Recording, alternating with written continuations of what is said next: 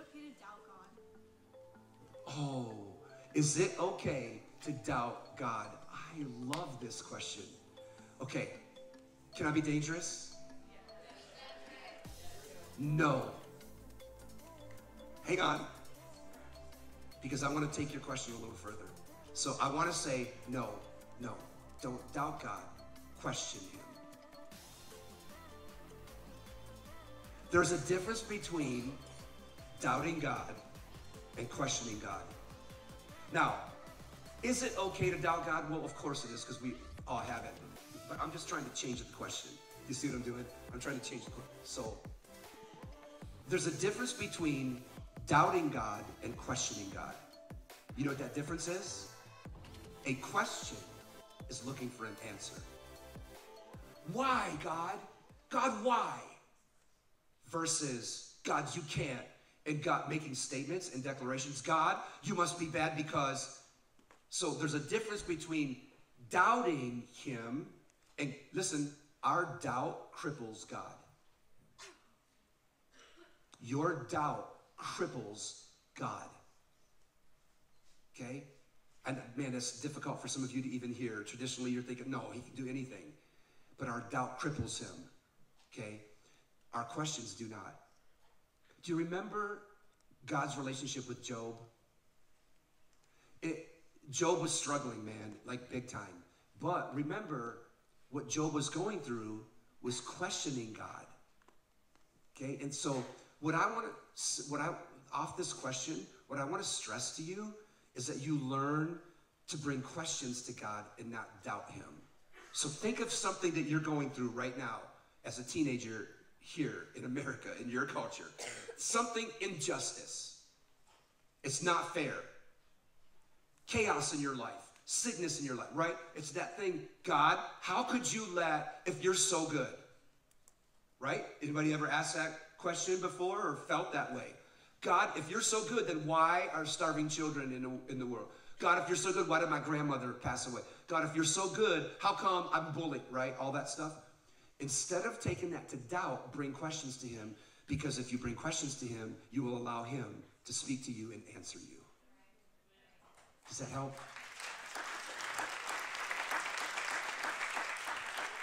Dude, you guys are bringing it. I love this. Go ahead. Um, what are you supposed to do if the father figure in your home is blinded to the rest of his kids, including you, by his new wife? Back to a family question. What are you supposed to do as a teenager when the father figure in your life, whether what I'm gonna expand it to whether it's biological or you know um, married into the home or living in the home. Um, if the, what do you do as a teenager if that biological fi- father figure is not recognizing you, um, sees the relationship with the wife in the home, right? The, but not you. Um, is, is that does that uh, state kind of what you're asking? You, want- you want to go a little further with it? Kind of like, um, the wife is not all that she seems to be, but Okay. the father figure doesn't really see that. He just sees that she is good and that Yeah. she is all this and all that. So the relationship is broke. The relationship is broke, but Yeah. the kids are the only ones that sees it, and the father figure Got is it. Yep. And so the danger here is that this father is not uh, being a father in the home to the children, but closer to the the wife or yeah.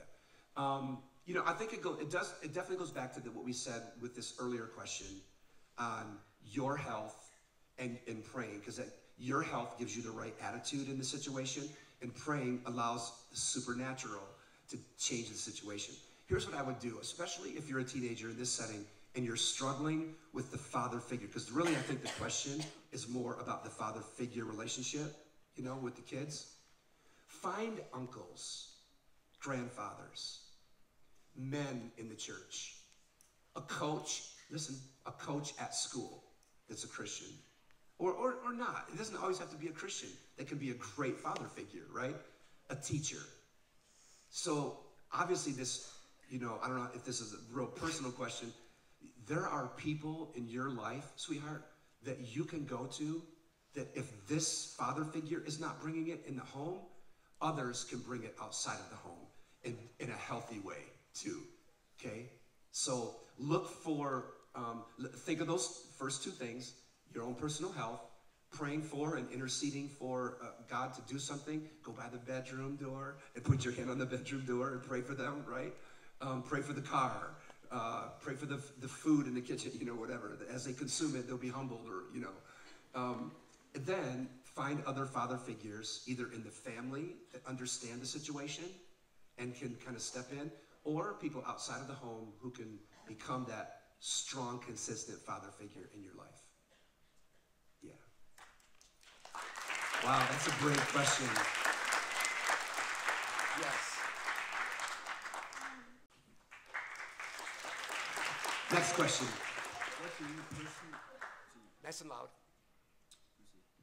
do you personally, what is your opinion on Christian women getting abortion? abortion? The opinion on women getting abortion. Christian women. Oh, uh, on Christian women getting abortion.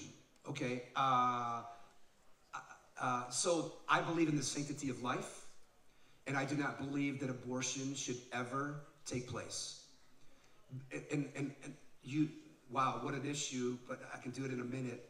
Um, I believe that every um, single human from conception deserves to live.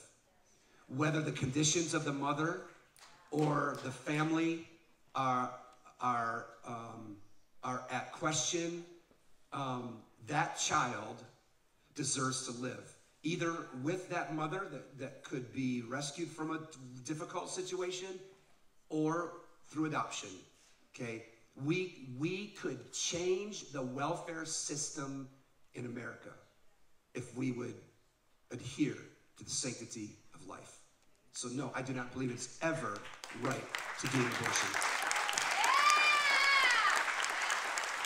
There are so many answers, so many answers to believing in the sanctity of life. Yeah. Can you define faith? Can I define faith? Yeah. Oh, man. Thank you. From a teenager, can I define faith? Yes. Um, faith is the substance. Uh, substance, okay? It is uh, something that is tangible. Faith is the substance of things hoped for.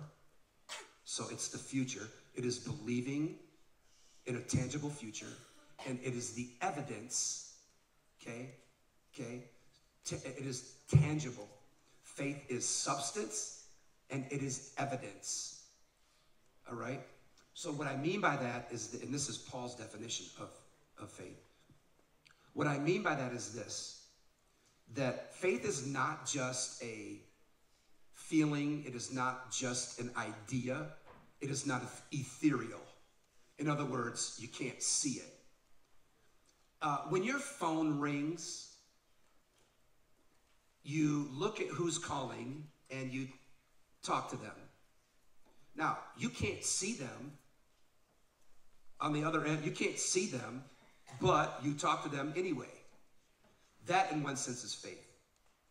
When, how many of you drive? Those of you that drive, okay? Um, when you're driving down the road on a two lane road, there is a white line. Sometimes it's dotted, sometimes it's solid. Don't cross, right? And let's say you're going 60 miles an hour on this two two lane road. Just, you know, good speed, safe, lawful speed. Coming toward you, yeah, two lane highway. Coming toward you is another car. That is faith.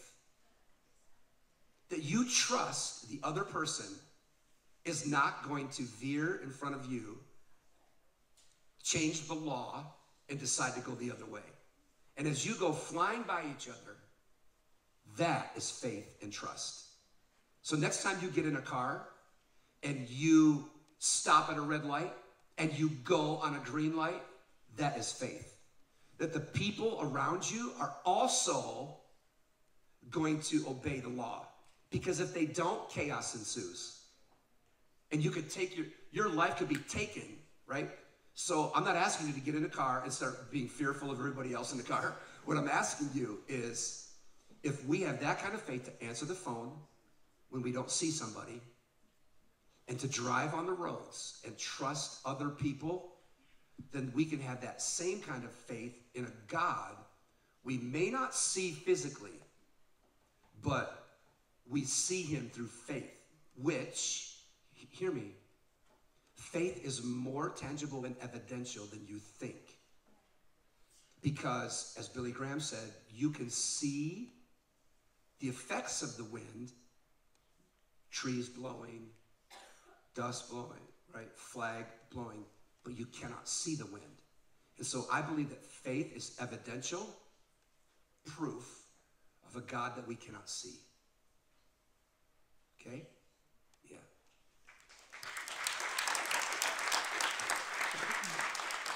Next question. So I get this asked this a lot by both Christians and not Christians. Yeah. And my question is, how do you stop feeling alone in front of friends? Oh, man. Wow, so many of us in this room are feeling this question. How do you stop feeling alone in a crowd or around friends? So let me just kind of let me take a little liberty with that question by saying this. I think if you're around friends, it's going to be very difficult to be to feel alone. Eh, I don't mean just friends. I mean friends. Not frenemies, friends. you know, like if you have the right circle around you, then I um, and if you choose the right friends, I think that's going to be a. Um, I, I think that'll be easier to deal with that, you know, that loneliness. But if you don't have really good, solid friends, then that's where you can feel alone in a crowd, as as they say, you know. Um, so uh, let me give you some words that I think will help someone that is feeling alone in a crowd. Number one, authenticity. You need authentic relationships. People that you can say anything to. You need people in your life that will not judge you for feeling a certain way. So, authentic relationships. You need unconditional relationships in friends.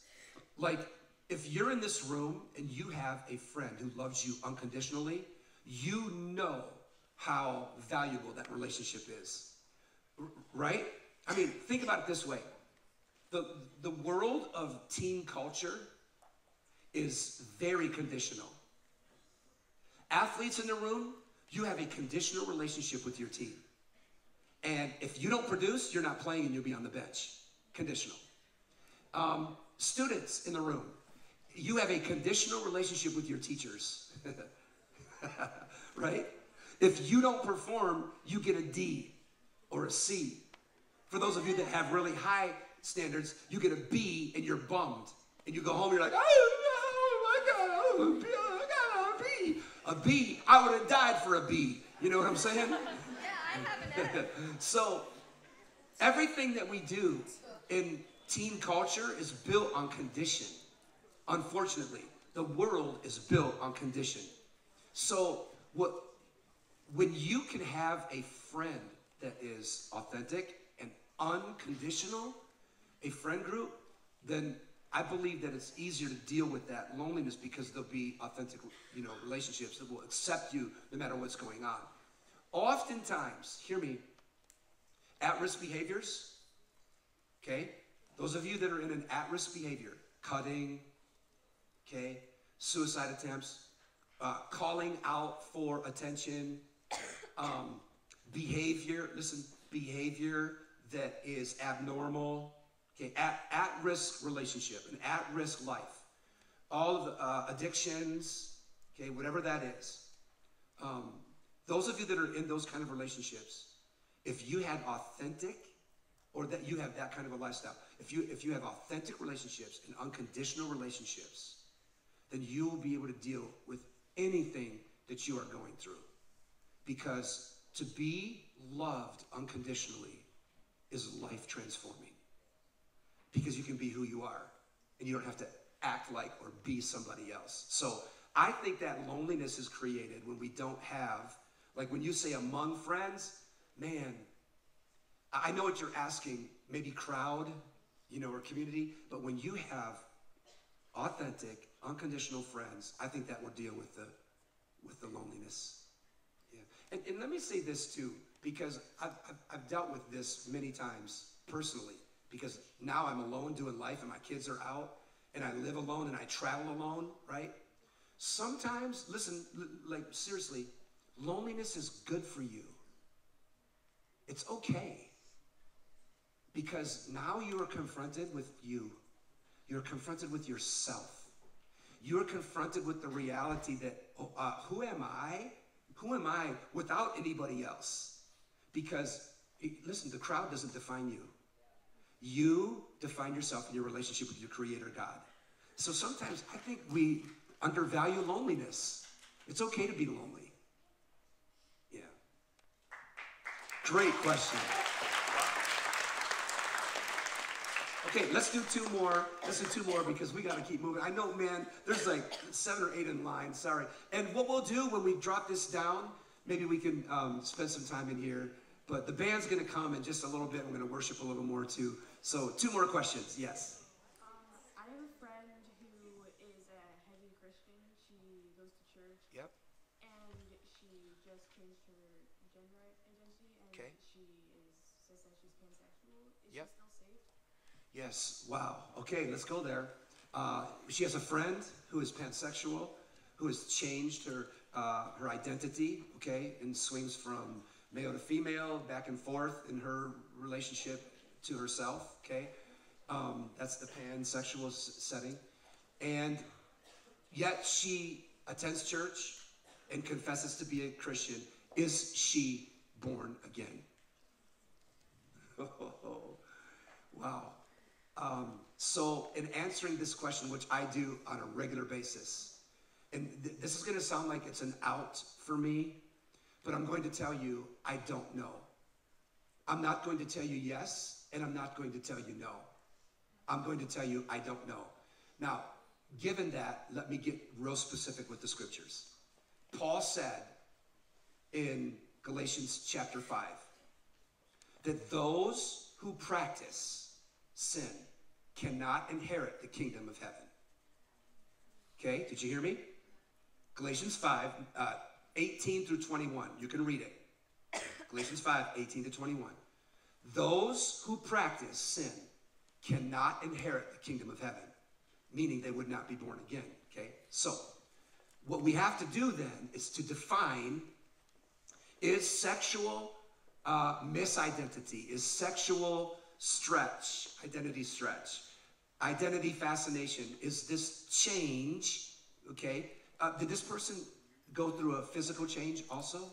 No, so that's where the pen comes in. They're just playing both sides and, and everything in between. So what happens is we have to define then is this person in their deception? Is this person in, in a pattern of accepting something that they know is wrong? And listen, it doesn't matter what the issue is, whether that's alcohol, whether that's sexual identity, okay, whether that is the suicide question that we've that we've tried to deal with. Every individual has to answer this question themselves. Do I believe that it is right or wrong, or is there a deception here? Because if I believe that it is wrong and I continue to do it, then you are not born again. However, there are some people who continue to act in a certain way, who do not think that it is wrong, uh, and I don't mean out of rebellion, I mean out of deception. And I don't, I, I can't answer that question because as, as Paul, as Jesus said, the God of this world has blinded their minds to the truth. Okay? And I think Romans chapter 1, Paul, and what happens in that setting is some people will continue to practice something that they do not believe is sinful because their minds have not been opened up to that. And I don't know what to do with that. Like I know some of you in the room, and some of you would say, "Well, it's it's clear, it's the law, and and, and if they if they're doing something that is considered sin, then they can't be born again." I don't I don't I don't necessarily believe that. That if somebody is under deception and doesn't know the difference between right and wrong, I believe that's going to be up to God. So it's really difficult to answer that question. This whole suicide question too goes, I think, fits in with, and the whole alcohol question. There are some who say if you drink alcohol, you can't be born again because the scriptures say that. Well, the scriptures are very clear on the difference on leaders in drinking alcohol, but not everyone else. Because when do you say someone is drunk? Is it point one, point two, point three, right? So, and the scriptures deal with drunkenness. Now, is it wise? Of course not. I don't. I don't socially drink, and I have friends who preach who do. But I don't judge them for that because I'm not sure. And I think what we have to do as believers is to be honest enough to say, God's grace is able to meet that person if they're living in deception. Okay? Um, I hope that helps. I know I probably landed on both sides of it in some ways, but go to go to Galatians chapter 5 and they list Paul. Paul is the author of lists. He did a ton of lists. Fruit of the Spirit, gifts of the Spirit. And in this text here in Galatians 5, 18 to 21, Paul lists the sins of the flesh. Okay? He lists, you can see them there. Anger. Listen, Paul said, if you practice anger, you cannot inherit the kingdom of heaven. I'm not, I didn't say that. Paul said that. And then the sexual sins are listed in there too. So, and so is drunkenness. So, in one sense, it's really clear. If somebody practices those sins that Paul lists, they cannot be born again. Yeah, wow. Okay, one more question. One more question. Do you love her?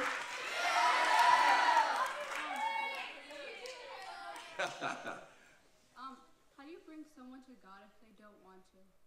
Wow. Oh, thank you for answering. I'm so glad you asked this question. How do you bring someone to God if they don't want to come to Christ, right? Man, that, uh, it, there is a, there are ways, and it, sometimes it would take time. Um, some of the things that we've said, I think, relate to that. A healthy you, you know, that you are the only Jesus some people ever see. I think that helps. What I have learned is this, and let's begin this answering this question with this statement. There is nobody outside of the touch of the grace of God. The farthest person in the room, the furthest person listening to this podcast is not outside of a, the touch of God. So, first of all, we have to understand that. How do we do that? I think we have to be wise. I think we have to be, um, we have to walk in both truth and grace. Okay? Do you, do you understand what I mean when I say that? That we have to walk in both truth and grace. In that relationship, maybe someone you're thinking of, in that relationship, I want to I want to speak truth to them. I want to stand my ground with my morality and my values and my Christian message, but I also want to walk in grace. Paul said both truth and grace. Not just truth, because there are some truth people who are just truth, truth, truth. Just tell them, turn or burn, get right or get left, right? That's how some people bring the message. There are others who bring the message with truth and with grace. I believe that truth is what begins, listen, truth is what begins to bring a crack in the foundation of unbelievers. But grace is what wins them. So you have to begin and you have to win. Okay? It's called apologetics. Do you know what? Have you heard of the term apologetics? Apologetics is the defense of the faith. Apologetics would be the defense of the faith. Listen, apologetics has two sides to it. Apologetics is the defense of the faith. I like to call that um, truth. But apologetics is also the definition of the faith. I like to call that grace. So when you do apologetics and you share your faith with another person, I believe it takes both truth and grace. The truth is the defending, the, the, strength of defending your faith and not backing down. The definition of apologetics, the definition of the faith, is the relationship and winning people. So it is beginning and winning. I think we begin with truth and we win with grace. Does that help? Practically, what does that look like? I think it looks like believers having relationships with unbelievers. Don't be confused with being yoked. You're not supposed to be yoked with unbelievers and all of that, right? That's not what I just said. That's a whole different thing, okay? But we should be in relationship with the lost so that we can defend the faith and define the faith. Defending it with truth, defining it with grace. Does that help? Okay, thank you so much. All you got to do is check out the bottom of our of, of this site here, uh, of this podcast. It will tell you where to go to youthology.com.